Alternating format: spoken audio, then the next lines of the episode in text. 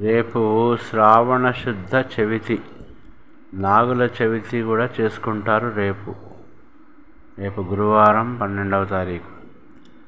నాగుల చవితి సందర్భంగా పుట్టకు పూజలు చేస్తారు. ప్రకృతి మానవ మనుగడకు జీవనాధారమైంది కనుక దానిని దైవ స్వరూపంగా భావించి మన పూర్వీకులు చెట్టును పుట్టను రాయిని రప్పను కొండను కోనను నదిని పర్వతాన్ని ఇలా సమస్త ప్రాణికోటిని దైవ స్వరూపంగా చూసుకుంటూ పూజిస్తూ వస్తున్నారు.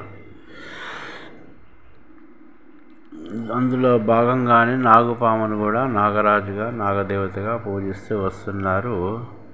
ఈ పాములు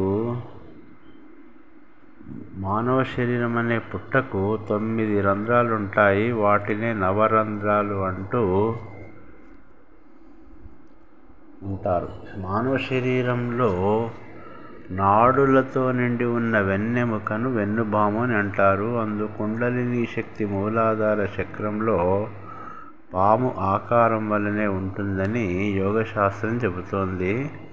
ఇది మానవ శరీరంలో నిద్రిస్తున్నట్లు నటిస్తూ కామ క్రోధ లోభ మోహ మదమాత్సర్యాలనే విషాన్ని గక్కుతూ మానవునిలో సత్వగుణ సంపత్తిని హరించి వేస్తూ ఉంటుందని అందుకు నాగుల చవితి రోజున ప్రత్యక్షంగా విషసర్ప పుట్లను ఆరాధించి పుట్టలో పాలు పోస్తే మానవునిలో ఉన్న విషసర్పం కూడా శ్వేతత్వం పొంది అందరి హృదయాలలో నివసించే శ్రీ మహావిష్ణునకు తెల్లని ఆదిశేషువుగా మారి శేషపాన్పుగా మారాలని కోరికతో చేసేదే ఈ నాగుపాము పుట్టలో పాలు పోయిటలో గల ఆంతర్యం అని చెప్తుంటారు.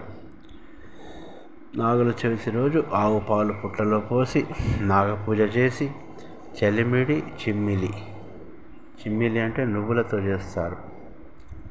అరటిపళ్ళు తాటి బుర్ర గుంజు తీగలు మున్నగునవి నివేదన చేస్తారు. అలాగే సుబ్రహ్మణ్యేశ్వరుని పూజిస్తారు ఈరోజు. జై శ్రీమన్నారాయణ.